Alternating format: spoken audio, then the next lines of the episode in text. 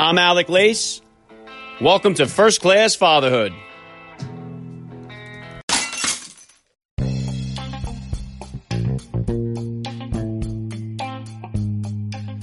Welcome, everybody, to episode 178 of the podcast. I am happy, as always, to be here with you. Thank you for stopping by. If this is your first time listening to the podcast, please get over there and bang that subscribe button. You do not want to miss all the action that is coming your way right here on First Class Fatherhood. All right, dads, I have an awesome guest to bring you guys today. Former NFL quarterback Jordan Palmer will be here with me in just a few minutes, so please stick around for the interview. And if you happen to watch the fights on Saturday night in UFC 236, then you've seen my guest on Friday's episode show the heart of a lion because Eryk Anders was knocked down three times in the fight. He was beat up pretty good by Khalil Rountree, but he kept on getting up. He kept moving forward. I was pulling for him the whole way. He went the distance. He lost a very tough fight, but I have no doubt that he will be back and better than ever in a future UFC event. As far as this week goes for the podcast, I have an incredible group of dads that will be joining me here from all different spectrums of life as always. I mentioned earlier, Jordan Palmer will be here shortly. Tomorrow, we're going to go from the gridiron to the ice rink, and I will have NHL defenseman Kevan Miller, who is currently playing for the Boston Bruins. They are right now in the playoffs battling the Maple Leafs, so don't miss out on that one coming tomorrow. Wednesday is going to be a lot of fun. Louis, Uncle Louis Gregory will be here, and among the many other things that he's involved with, he was one of the founders of the Department of Homeland Security. You've also seen him on the Goldbergs, so don't miss Uncle Louis coming on Wednesday.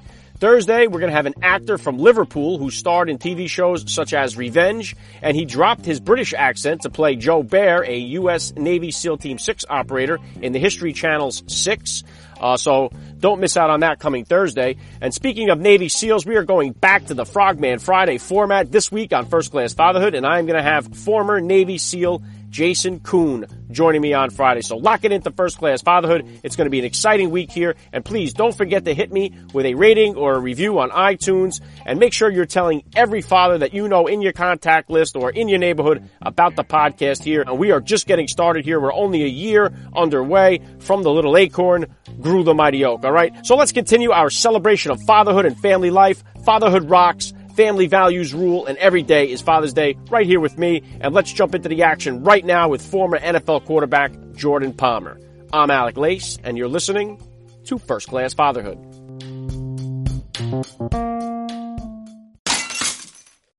I cannot say thank you enough to all the listeners out there. You will hear a word from my sponsors in the middle of today's interview. If you would like to help me make First Class Fatherhood ad free, please consider becoming a supporter of the podcast by hitting the link in the description of today's podcast episode. All right, and joining me now is a first class father. He was selected by the Washington Redskins in the sixth round of the 2007 NFL Draft. He is currently working with a variety of quarterbacks to get them prepared for the NFL. It is a big privilege for me to say, Jordan Palmer, welcome to First Class Fatherhood. Oh, thanks for having me. This is uh, this is an honor. All right, here we go. How many kids do you have, and how old are they? So, uh, young family man. My uh, my wife and I, who are high school sweethearts, uh, we're 34, and we met when we were 15 when I transferred into a, a new high school, and um, and we've been married for coming up on nine years. We have a little three-year-old boy, and we have a six-month-old boy. Wow, very cool. All right, did you do any kind of uh, gender reveal, or did you wait until the end to find out what you were having? You know, we waited to the end on both of them. Uh, people keep saying, "Oh, that's crazy. I don't, I don't know how you do that." We, you know, we had to know. Uh, I just disagree. I don't think you have to know. I mean, my my son's rooms, the nursery was not blue. Um, and uh, and for us, you know, I feel like there's very few surprises in life that are really good. There's a bunch of bad surprises, you know, as you get older, but um, very few just awesome surprises. And so for us, we waited to the end, and part of the fun was not just for us, but for our families too. You know, me walking out into the the waiting room at the hospital and holding up a blue sign two times, and everyone going nuts, and would have gone nuts either way. But um, but yeah, we uh, I was I was wrong. I thought for sure both times it was going to be a girl. My wife was dead set on it being a boy both times, and uh, she won. Awesome. Yeah, it's great either way. I've experienced both sides of it. We found out by doing a gender reveal sort of thing with three of our kids, and then we waited until the end with one of them. So it's cool both ways. Um, now, what was the experience like for you going from one child to two? Well, the way I tell like young fathers is, um, you know, going from zero to one is I think the most difficult. And I'm the youngest of four, and I have 11 nieces and nephews. So though I only have two kids, I have been around, you know, my siblings having a lot of kids and stuff. And um, zero to one is the hardest because it's a life changer. Your life is literally from this day forward never the same. Um, so that's the biggest life change uh, in our experience. But from one to two, it's just harder. It's just, uh, um, you know, with with a three year old running around and then a six month old, and we have them on a on a sleep schedule, and you know, and so it's it's uh, it adds more. Uh, it's more cumbersome in the first kind of year or two uh, of having two kids. I think uh, with, with with my wife, who's who's a stay at home mom, uh, and has a she helps me with. We have a business that we run together, um, but she's a stay at home mom, and so I, I think it's harder with the second kid, but it gets completely offset by just how awesome it is to see their little relationship build, and you know we were just talking this morning about um, you know, my my uh, sister took my three year old to Disneyland for the day. I live about a half hour from Disneyland. She took the three year old, so we were just sitting around with the six month old, and and we were just kind of going back and forth and talking about how fast it's gone with the second kid because we kind of know what to expect and we kind of want to delay it. We don't want him to hurry up and get older. We we're enjoying the baby phase and we're enjoying how you know him not crawling yet and just kind of sitting there and being squishy. And so uh, that second kid for us has been harder, but also been uh, a lot more a lot more joy and a really really fun to start to see them build their little relationship because my three year old won't take my his eyes off the six month old and vice versa.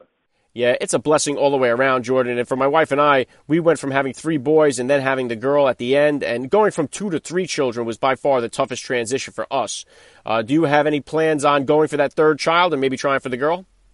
Uh, we're not necessarily going for a girl, but we're we're definitely going to keep going. Um, you know, we're we're kind of talking about for us, we're going to go one at a time from here on out. I, I, I definitely have had, had thoughts of having a big family, four or five kids, but um, we're going to go, uh, we're going to go, you know, one at a time from here on out. Yeah, I like that philosophy, Jordan. All right, please take a second here just to hit my listeners with a little bit about your background and what you do.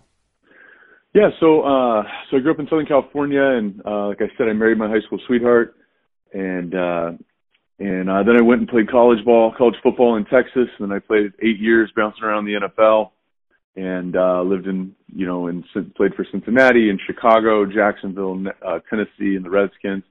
Bounced around a bunch. I was a backup quarterback, and um, but I'd always been coaching on the side, and so I uh, when I was in college, I kind of coached some high school kids.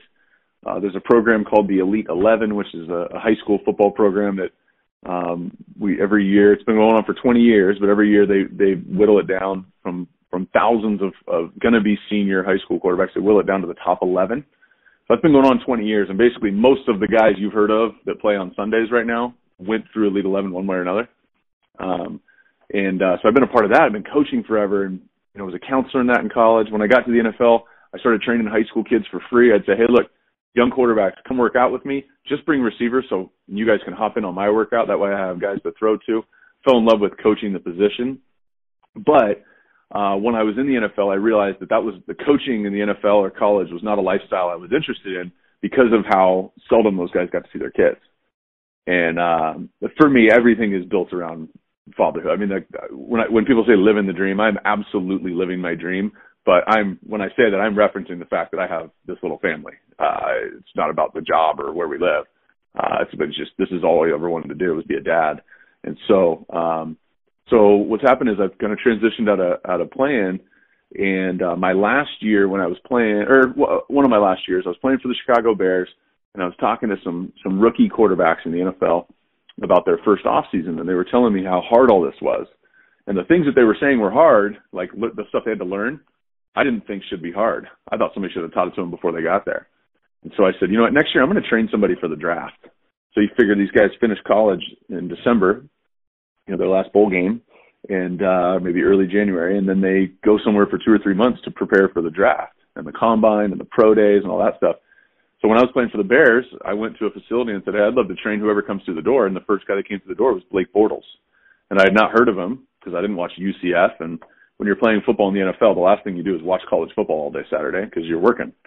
And so I literally didn't know who he was. And uh, so I trained him for three months. He ended up going number three overall to the Jaguars. I fell in love with that process realized that I could be that older brother, that big, big, you know, veteran mentor. And uh, so since Blake's been in the league, it's probably been about five years. uh, I've got a chance to to train a lot of great quarterbacks. Um, I run camps now where I have kids as young as 11 years old all the way to seniors in high school come to them. Uh, they're called QB Summits, and uh, that's a paid paid camp. Kids come to that from all over the country. I've had some kids come from international, and uh, I bring in the top college players to college quarterbacks to be my counselors, and then I train guys for the draft January February. So the list of guys that I've got a chance to work with is uh, Deshaun Watson, Sam Darnold, Josh Allen, Patrick Mahomes, Jared Goff. Uh, I've had a bunch of just awesome, awesome guys through there, and uh, and it's really fun for me because I get poured into. You figure if I see a couple hundred middle school to high school kids a year, and I'm dealing with their parents, particularly their dads, I have a really interesting reference point on things I want to do and incorporate into my my dadding skills and things that I want to avoid as a dad. And uh, so I've got a bunch of reference points every year on cool things to do and things to to refrain from doing. And so today I run QB Summit. My wife and I run it together. Uh, I coach kids from 11 all the way to some NFL veterans. Uh, I've got about a dozen of those guys, and and I'm just trying to help those guys reach their potential. That's awesome, Jordan. And since we're talking about the subject of football here, one of the struggles or decisions for a lot of dads or parents in general out there is whether or not to allow their kids to play tackle football. With all these reports that we get about CTE, it makes it that much more difficult. Uh, you have two boys yourself here, so this is maybe a decision you have to make down the line. Um, how do you feel about kids playing tackle football, and what do you think is the safe age for them to start? Yeah, so um, I sit uniquely in this because um, you know, I had concussions and I have concerns. Um, the thing is, is I know how many concussions I had in college. I know exactly how many concussions I had in the NFL because it was really well documented, right? And I had experts standing around me. What I don't know is how many I had when I was little. I started playing in third grade because nobody really on the field was qualified. Now, there's been some changes though. Um, and this is a complex answer for me. And, and, uh, and, one, and this is a conversation I have very often. Now, I, my son's three, my oldest, so I, I don't have to have this conversation about my boys anytime soon, really. Um, but but I do have a lot of nieces and nephews, and, and I have a couple nephews that want to play football and or playing football. And uh, I just think today in 2019, the appropriate age to start playing tackle football is uh, is eighth grade, seventh grade on the early end. I just don't think they need. There's so many other ways to get good at football right now, particularly if they're a skill position, quarterback, running back, receiver, tight end safety, corner, linebacker. There's so many ways to get better. Seven on seven is such a beast compared to what it was when I was growing up. There was no seven on seven leagues when I was a kid. I graduated high school in 2002. 2002, the only seven on seven I participated in in high school was my team would enter one tournament a year. Now, on average, a high school quarterback is on 2.3 seven on seven teams and plays on this high school team. So it's kind of like AAU basketball. Where if you're a high school basketball player, of course you play on a on a on a club or or traveling team. If you're, I mean, if you're serious about it and you're good. So today, there's so many opportunities in third, fourth, fifth, sixth grade to come to camps like mine, go to other camps, join seven on seven. You know, I'm in Southern California. Matt Leinart passing. Uh, it's like a seven on seven league. It's it's awesome. The kids, it's great. Kids get a ton of development, ton of skills, without the need to go run around and hit people. But I do think it is good to get a year or two under your belt before you get to high school, uh, learning how to hit, but also learning how to be hit and how to protect yourself. Now, the biggest change, and I'm actually involved in this company, so disclaimer, is Vicis, V-I-C-I-S. Any dads uh, that uh, or moms that are listening to this that um, that their boys playing football, definitely look into Vicis helmets. So there's a thing going on right now where if I'm playing in the NFL today, I could actually choose, there's multiple helmets I could choose from. I could actually choose the same helmet that I wore in middle school. That helmet is still available. If you think about it, let's say I wanted to wear the same cleats that I wore in middle school, right? Let's say I wore the Land Sharks by Nike, okay? If I wanted to wear those cleats today, I can't. They don't make them anymore because there's been so many improvements to cleats that the old ones, you can't even buy them because they're so crappy. And yet I could still wear the same helmet. How crazy is that? Yeah, great so what point. Vicis, what Vicis has done is they have approached this problem as a technology problem. They've approached it as a tech company, not as a sporting goods company. And so they have raised a ton of money, brought in the top people in all the world, and they have completely redesigned the helmet. And I would encourage people to check out Vicis, V-I-C-I-S. Um, the the founder, Dave Marver. I, when I talk about Dave, I usually say this. I say when people ask me if my boy is going to play football, I actually say Dave holds the keys to that answer. Because if the helmets do not improve by the time my son gets to high school, I probably would hope that he doesn't want to play football. I'm not going to make him do anything. I'm not going to keep him from doing anything.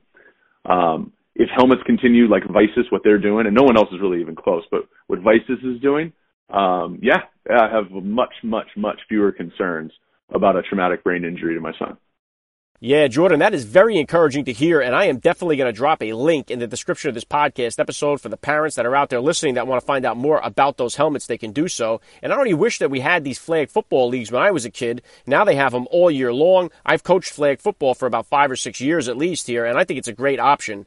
And now, since you do work with so many quarterbacks, Jordan, is there any major differences in the quarterbacks that you're seeing who are coming up now as opposed to years ago? Because, I mean, some of the rules, the whole game has changed quite a bit. Yeah, you know, I think if you look at the NFL and college in particular, um, there's uh, they're really cutting back. They're making in an effort to make the game safer. Uh, they're really cutting back on the amount of hitting the guys are doing. So, you know, when I was in college, we had two days, right? Every day was a two day practice and training camp. And you go back to the 90s and the 80s and the 70s, it was you know Bear Bryant days, or it was it's it's gotten a lot better. Um, but in particular, the, the college football, NCAA has a, a, a rule called the 20 hour rule, where the coaches are allowed to have the players for 20 hours a week. And so with that, they've really cut back on the, the contact portion of it. The NFL's version of that showed up in the collective bargaining agreement in 2010. And so it's really restricted the amount, you know, in the NFL and training camp, you can't have back to back two a two a day can't actually have two padded practices. One's padded, one's more of a walkthrough or, or helmets only. So they've really cut back on it. How that affects the game is, you know, it affects the development of a lot of players. Obviously, you practice less, you're not going to get as developed. It's pretty obvious. But at offensive line, particular, the things that the O line used to do, they used to work on practice, getting bull rushed and passing off twists and stunts. They get more work of dudes coming, big heavy dudes coming at them they get less work, which means I think offensive line play has and will continue to deteriorate in perpetuity. But if you look at the draft, this year's draft is a perfect example. We might have seven defensive linemen taken in the first 10 picks. Defensive linemen are starting, they're getting a quarter of an inch taller every year. Their arms are getting a half an inch longer. They're running a hundredth of a second faster every single year. They're weighing 10 more pounds. They're getting bigger and faster and scarier and it's going to be harder and harder for offensive lines to continue to be able to protect. So how that affects the quarterbacks is the future of the quarterback position, and it's great because when you're little, there is no O line. I mean, uh, the offensive line is the same size. I played O line when I was in sixth grade, right? And I was the same size as everybody else. In high school, it's similar. In college, you start to see a discrepancy in size, and then obviously the NFL is different. Um, but the future of the quarterback position is the quarterback's ability to cr- extend the play. The way I phrase it is the quarterback's ability to create time and space. Now the problem is in seven on seven, you don't have a pass rush. You don't move around. You don't have to buy time. You get good at throwing, but you also develop bad habits of sitting around and waiting for somebody to get open. Whereas in the NFL and in college, it's far more about your ability to extend the play. And so I think um, quarterback position is going to continue to lean towards the mobile guys who can move around and make stuff happen. And if you look at the last few drafts, that's been really that's been really highlighted. You know, last year's draft, you got Lamar Jackson, um, you've got uh, Baker, Sam Darnold, and Josh Allen. All four of those guys are guys who can move around and extend the play. This year, Drew Lock, fantastic athlete. Kyler Murray, world class athlete. You go through all these top guys: Tyree Jackson, Jarrett Stidham. These guys are all can move around. And so I think that's going to be the future of the position. And so uh, what I talk to parents about early on is get these quarterbacks moving around, avoiding people, even if they're just playing seven on seven. Yeah, great points, Jordan. And it'll be interesting to see how the league changes and develops more as we move forward here. And okay, it is time to get an important word from our sponsors, then back with more from Jordan Palmer. I'm Alec Lace, and you're listening to First Class Fatherhood. Hi, I'm Alec Lace, host of First Class Fatherhood. Now, you've heard me interview dads like NFL Hall of Famers, Navy SEALs, entrepreneurs, actors, and many more on my show First Class Fatherhood. And one of the challenges for many of us dads is the technology and the video games. And I have found a simple solution to this problem through the Sirdapp Game Show app. There are times that entertaining your kids can be a trade off between what they want to see and what you want them to see, right? Well, there's a new game show style app for kids 5 to 8 or even for the whole family that weaves good messages into fun. The Sirdapp Game Show app covers politeness, social responsibility, how we treat ourselves and others, and more in a trivia style game that is a blast to play. The characters are fun to watch, there's good humor, and really great music in the game. Meet the characters and find out more about the Sirdapp Game Show at sirdapp.com. That's S I R D A P P.com. Me just slide this back to you as a father for a second. Uh, with an infant and a toddler, I'm kind of curious to ask, what does bedtime look for you? Uh, uh, are you a storyteller, a book reader? Uh, are you a lullaby guy? What does bedtime look like in your home? Yeah, so I've got a got a six month old and a three year old. So the six month old, um, you know, we're we're big on on um, letting our boys know who Jesus is and um, and giving them uh, the, the disposition of Christ in their life early on. And so um, we definitely pray before we go to bed. Um, we uh, we we're starting books with my six six month old, um, just to get more in the routine. Uh, my three year old, absolutely, he's he's arguing for another. He's always lobbying for another book, another book, another book. Um, so we love tucking our boys in. Um, I have a terrible voice, and my wife does not like hearing me sing. Um, I usually, you know, sing in the shower, but uh, sitting, you know, sitting in a, in a rocking chair with my six month old, or you know, when they're baby phase, um, I have uh, a couple of songs I always sing to them, and uh, and so yeah, I'm usually singing a little bit, and uh, we're going through books. My three year old has quite the library, and uh, it's really fun to go through those books. He gets really into them, and uh, and we have a pretty consistent bedtime routine. Uh, with with the the baby, he's still taking a bath in the in the sink, and so um, just the consistency of the bath, um, go upstairs, change him, all that stuff. Um, give him his bottle, read a book, pray, sing a little bit, go to bed, get him in that routine, uh, so that by the time we lay him down, I mean he's he's ready to go to sleep. And my three year old usually wants to stay up and do fun stuff, but um, we really try and limit the amount of TV. Um, I only really give him a phone uh, to watch something on there if it's like a, a need to do basis where you know we're at a doctor's appointment or we're waiting on something or we really need him to um, uh, you know to to be to himself.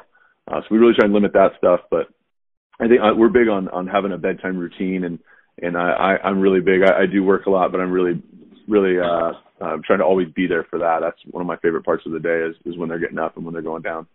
Yeah, it is very refreshing to hear you talking about praying with your kids, Jordan. I am a faith based person as well, and prayer is a big part of my family life. And I love reading to my kids, but also because of the technology, I love being able to share some of the shows and cartoons that I watched when I was a kid. And now that's all available because everything can be streamed or downloaded or whatever. And, uh, you know, I can have them watching some of the He Man cartoons or the Thundercats or any of those old cartoons I watched growing up.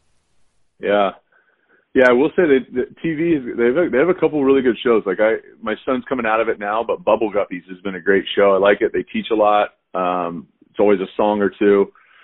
There's definitely some shows we're trying to avoid. My three year old's pretty aggressive. He's he's a wild man and he likes to tackle. And we do a lot of beat up time. My my dad did beat up time with us, and uh, when I'm with my nieces and nephews, we're usually doing beat up time. And um, you know, I don't have a ton of aspirations for my son specifically. Like I like I want him to play football or I want him to be a doctor. I want him to be I want him to find you know, my goal with both my boys um was, you know, I really want them to find what they're passionate about and what they're good at faster than anybody else their age. That's essentially my goal. And so my son likes to ro- likes likes to roll around. And, and the other thing I would say is like the only real attribute that I think I can contribute to that I want them to have uh, is toughness. I, you know, I can't necessarily de- determine how intelligent they're going to be. I can ter- I can determine to some extent how educated they're going to be. Okay, what school do I send them to? How do we you know how do we do things at home? Um, but I, I can't determine how smart or how tall or how talented they're going to be. Um, but it's too early to work on work ethic. But uh, but right now, toughness is a big one, and and uh, it's something that I'm I'm proud of my my my little guys tough tough little dudes.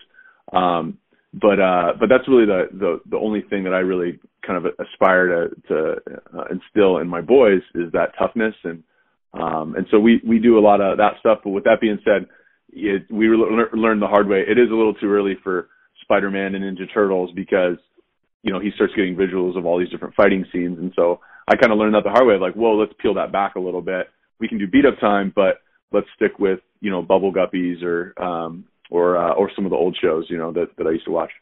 Yeah, no GI Joe for them just yet, but but that's one of the wonderful things about fatherhood, Jordan, is that you never know which direction it's going to take you. My oldest got into chess at a young age. It's something that I never played or had any experience with. Now I love playing chess. Everybody in the family does. We have chess tournaments. Also things like yeah, Harry Potter I never would have been into. So it's kind of fun to go along with the flow of everything rather than trying to uh, direct the flow and dictate, you know, which kind of sports they can play or what activities they can't.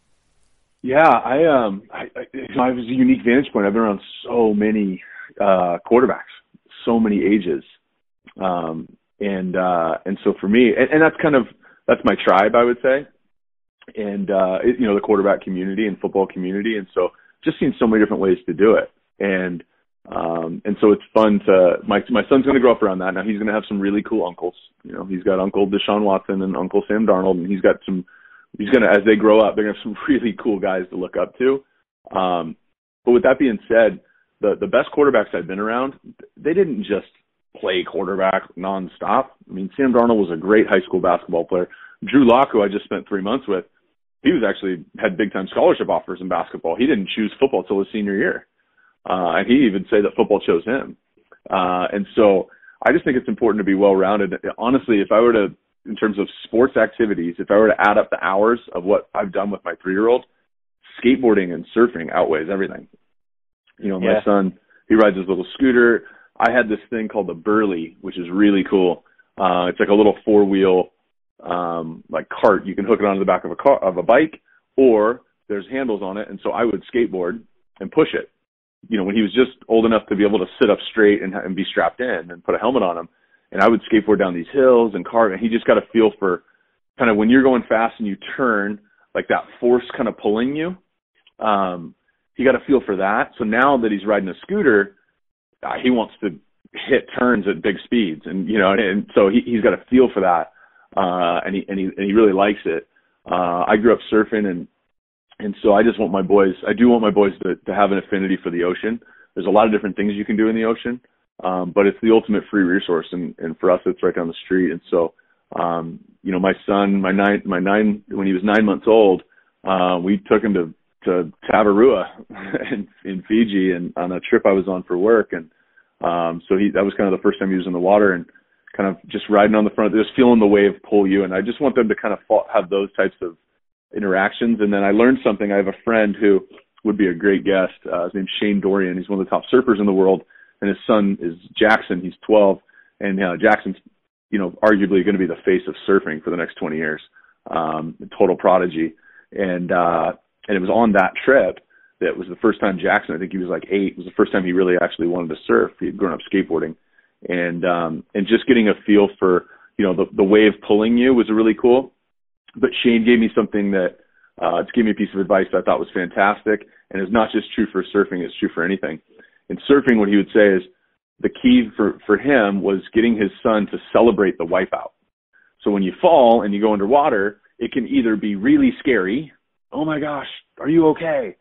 Or it can be, yeah, that was a great wipeout, son. And so when the kids start celebrating the wipeout, and surfing, you know, you can call it a wipeout, but kids fall doing everything you know, my kid's playing basketball and he falls and hits his knee on the ground and starts crying. I go, that's a great wipeout. And kids start celebrating it.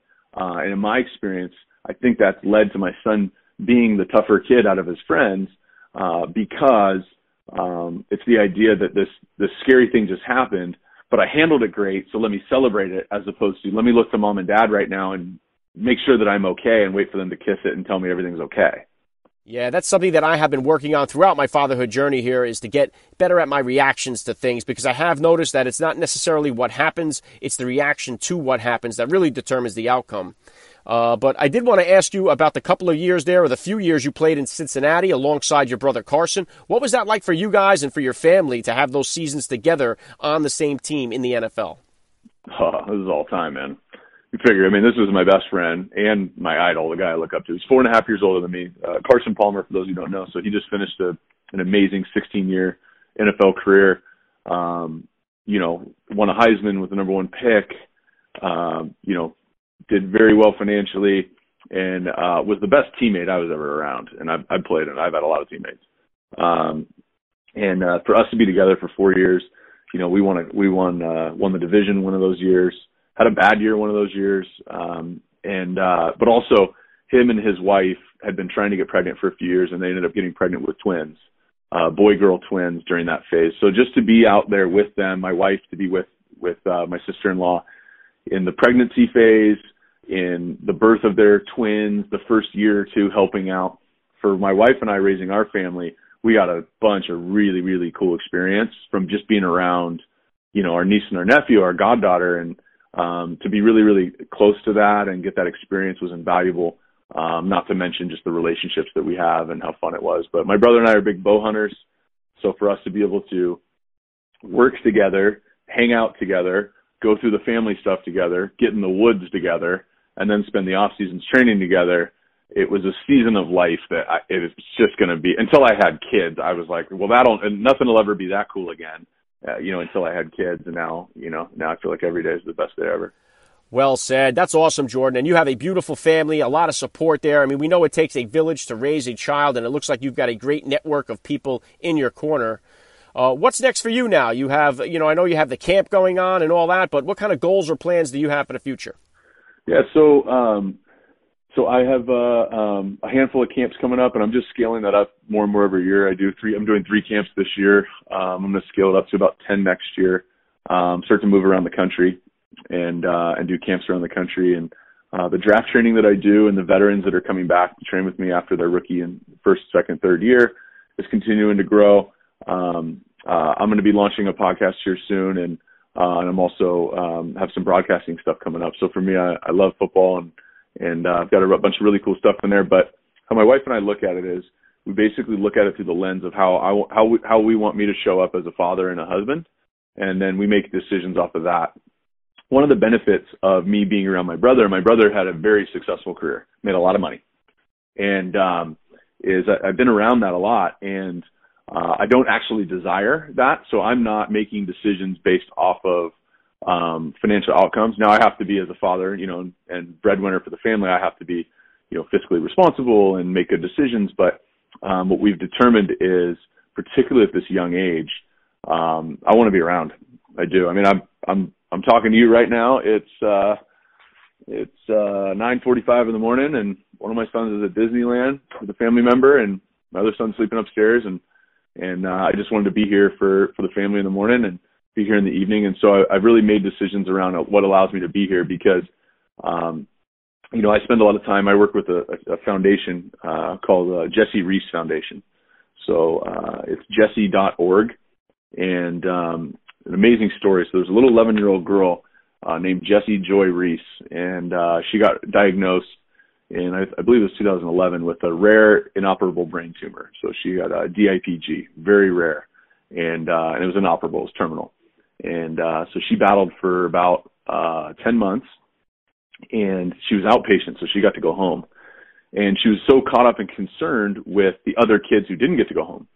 So uh, instead of dwelling on her situation, and her parents explained to her what was happening.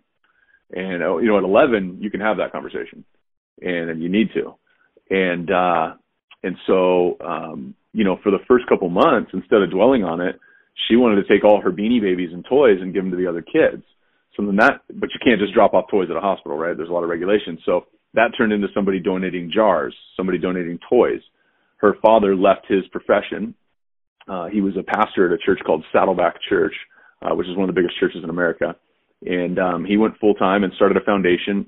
And by the time she passed away and moved to heaven, she had stuffed uh, 3,000 of these little joy jars. So it was a jar with full to the brim of toys she had all these rules and regulations around it, what she wanted the toys to be, and um, and it was all about uh, encouraging kids to never ever give up. So we use the term NEGU, N-E-G-U, never ever give up. So when she passed away, we had handed out about three. She had handed out about three thousand joy jars. Uh, so that was 2012. To date, we've given almost 265,000 joy jars in over 30 countries in all 50 states. It's a big foundation. So I've been very involved in this. Um, her last name is Rees, R-E-E-S. Uh, my six-month-old son's name is Rees, R-E-E-S. We named named him after the family, and um, my son's at Disneyland right now with uh, Jessie's big sister, Shea, who's basically family, and uh, and so for me, um, I've been a, I've, I've done a lot of hospital visits, And uh, when I was a player in the NFL, Tuesdays is your off day, and so I made sure I was always doing something in the community. And by the, when, when I did my first hospital visit at a at a, an oncology department at a hospital, um, I, I was like, this this is the thing for me. I, I this is the thing I care the most about. And so um, I've been around a lot of families who've lost, and uh, for me, that's where I go back to where I go, am I trying to like make millions and millions of dollars here, or am I trying to be completely available to my kids and put us in a situation where we can do the things that we want and need to do? But uh, for me, just the time is the thing I can't get back. And I've had so many conversations with parents um, uh, of kids that are in it or kids who were, you know, went through it, and whether it was uh, whether it was a happy ending or or uh, a devastating ending. Uh, for me, I just always come back to the thing that I'll never be able to replace is the time when they're little. And on my Instagram, I, I always, when I, put a picture up of my kids or an Instagram story of my kids, I can't help but write, these are the days. Um, and that's kind of just become a line that I've lived by because like, these are the days, you know, like this, this is what it's all about. And, uh, and so my involvement in that foundation and then and the experience that I have there is, is kind of giving me the mindset that I have today. Good stuff, Jordan. And I'm going to include a link in the description of this podcast episode as well for the Rees organization. I think your heart and your mind are in the right place. And just from the little bit that I know about the Bible, it does say in order to obtain greatness, you got to find a way to serve the many. It sounds like you're doing just that, and I applaud you for it. Uh, last thing I want to hit you with, I love to ask all the dads that I get on the podcast, what type of advice do you have for that new dad or for that about to be father who's out there listening? Yeah, that's a great question. Um, it's cool. I have a buddy who um, who's got a two month old, and so we had a lot of conversations about this leading up to it. Um, and with the quarterbacks that I train to, if you if you kind of fast forward these guys, um, you know, when you're like in your mid twenties, it's wedding season. Every summer you go to like four or five weddings. Um, but with my quarterbacks that are going to the NFL, they're all starting to get married now. So my wife and I kind of have married wedding season in perpetuity here.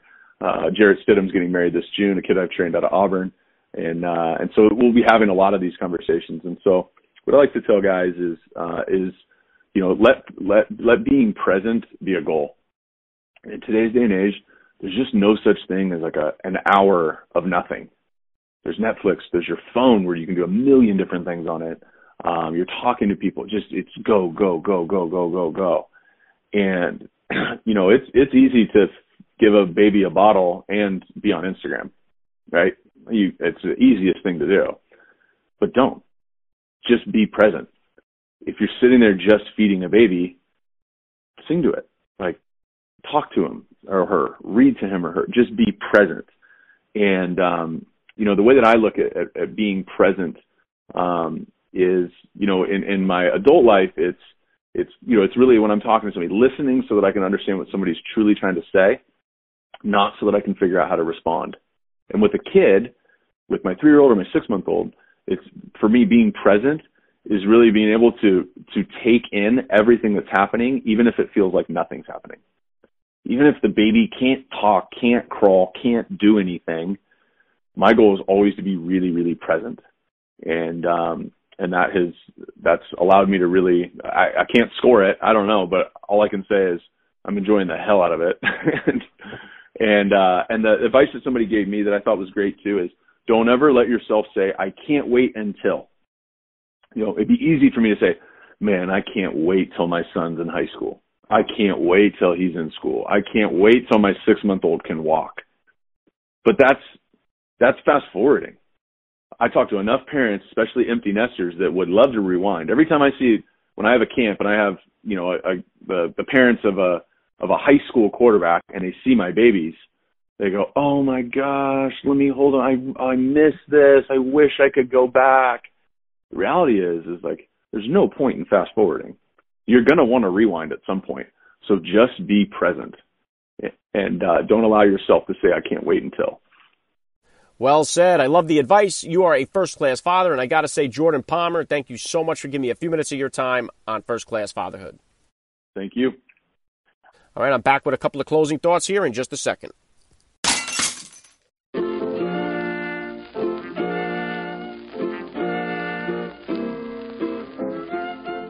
Back to wrap things up here on First Class Fatherhood. I got to give a special thank you once again to Jordan Palmer for giving me a few minutes of his time. It was so cool. Please hit me up on Twitter, guys, or drop me that DM over on Instagram. Let me know what you thought about today's episode. I always love to hear your feedback. And then lock it in. Tomorrow, we got NHL defenseman Kevan Miller, who is playing with the Boston Bruins. Wednesday, we got Uncle Louie. Thursday, we got actor Barry Sloane. And then Friday, we got former Navy SEAL Jason Koon. That's all I got for you guys today. I'm Alec Lace. You have been listening to First Class Fatherhood. And please remember, guys, we are not babysitters. We are fathers. And we're not just fathers, we are first class fathers.